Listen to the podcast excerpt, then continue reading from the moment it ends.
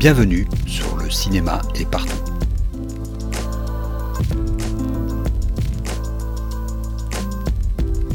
Un podcast sur l'industrie du cinéma et ses évolutions.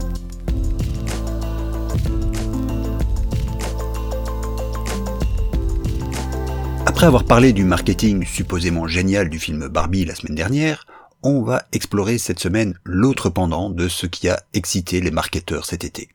L'apparition du même Barbenheimer. Ici aussi, tous chantaient les louanges de la magie du User Generated Content, cette création spontanée qui a envahi tous les réseaux sociaux et surgit de nulle part, mais néanmoins nudgée par des pros du marketing. Et tout n'est pas totalement faux. C'est vrai que cette vague qui a profité aux deux films, Barbie et Oppenheimer, semble être venue du public, mais est-elle pour autant spontanée? Ou est-ce le fruit, moqueur, involontaire, d'une guerre d'ego en coulisses Pour y répondre, il faut revenir quelques années en arrière, au moment de la sortie de Tenet, le précédent film de Christopher Nolan. On le sait, Nolan est un défenseur acharné de la salle de cinéma. Pas uniquement pour des raisons de choix esthétiques, mais aussi comme modèle économique de l'industrie du film. Et on s'en souvient tous, Tenet devait être l'unique sauveur du cinéma en plein milieu de la pandémie. Si ce n'est que la pandémie a été plus forte que Tenet. La plupart des salles étaient encore fermées et les spectateurs en pleine crainte de tout événement public. Mais la période de la pandémie a aussi été le signal de départ de la ruée des studios vers le streaming. Avec cette ruée, Warner, le studio historique de Nolan depuis 20 ans, a voulu rattraper son retard sur Netflix et Disney et a sans doute été l'un des studios les plus agressifs à tenter de promouvoir son propre service HBO Max. Leur stratégie Sortir tous leurs films le même jour en salle et sur HBO Max, dont Tenet. Nolan a directement tiré à boulet rouge sur cette stratégie et plus particulièrement sur le sort réservé à son film. Or, Christopher Nolan, que l'on aime son cinéma ou pas, est l'un des rares auteurs à encore attirer largement du public sur son seul nom. À part lui, il y a Quentin Tarantino, James Cameron et peut-être Steven Spielberg. Quelque temps à peine après cette déconvenue, Nolan annonçait que son prochain film ne serait pas produit par la Warner, mais par Universal. Le studio lui a fait un véritable pont d'or. Il lui assure le contrôle artistique total jusqu'à 100 millions de dollars de budget, et surtout une fenêtre d'exclusivité de 6 semaines par rapport à toute autre sortie du studio. Sans compter bien sûr que Nolan emmène avec lui un rapport exclusif aux salles IMAX, dont les tickets sont les plus rentables du circuit. Coup dur pour la Warner? Difficile à dire.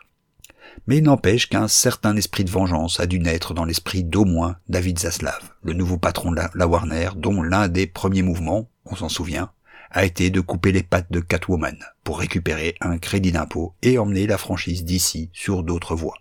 De la vie générale à un profil nettement plus financier qu'artistique. Dès que la hype autour du film Barbie a été confirmée, la Warner n'a pas hésité à le mettre face à face avec le film de Nolan. Ce qui, dans le calendrier des blockbusters, même hyper encombré comme en cet été 2023, est rare. Bref, la Warner a sans aucun doute voulu jouer l'affrontement en provoquant le Barbenheimer. Mais pourquoi? Alors même que les deux nouvelles personnes à la tête du département cinéma répètent à qui veut l'entendre qu'ils espèrent récupérer Nolan, et que celui-ci a malgré tout post-produit son Oppenheimer dans les locaux de la Warner. Il y a sans doute des raisons très prosaïques. Sortir un tentpole movie trop loin après le 15 juillet s'avère risqué, réduisant d'autant le potentiel de la période de six semaines pendant laquelle un film fait la plupart de ses recettes. Une fois la décision prise, difficile de revenir en arrière sans endommager le box-office de son film. Mais il y a aussi quelque chose qui navigue entre la négociation forceps et la pure guerre d'ego. D'un côté, un poids lourd du prestige qui reste à l'industrie du cinéma, Nolan, capable d'imposer ses conditions artistiques au studio. De l'autre, la vision de l'industrie comme d'abord une usine à contenu, dont on parlait la semaine dernière, mais qui continue à avoir besoin du prestige du cinéma. Si ce face-à-face -face a continué à exister, malgré les volontés de retourner à la table des négociations, c'est peut-être justement parce que chacun garde le besoin de muscler sa position. Nolan sort de son départ de la Warner comme un auteur intouchable qui peut dicter ses conditions à n'importe quel studio.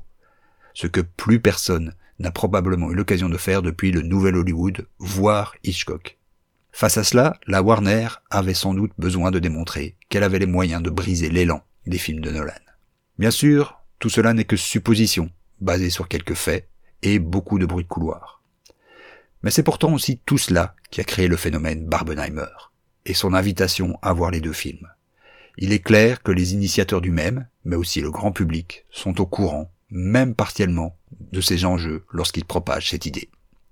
En ce sens, après toutes les critiques qu'on peut lancer envers la promotion de Barbie, ce Barbenheimer est un rappel ludique et humoristique, comme seul net peut en produire, que tout cela n'est pas si grave, et que si les films sont bons, on ira les voir. Il y a quelque chose comme la protestation d'un enfant qui voit ses parents se disputer dans ce même. Il semble dire qu'avec tous leurs défauts, leurs errements et leurs disputes, on les aime malgré tout, ces gros blockbusters. Et qu'au bout du compte, il ne sert à rien de se battre comme des chiffonniers pour notre attention. Un bon vieux rappel de sagesse populaire en somme. À la semaine prochaine.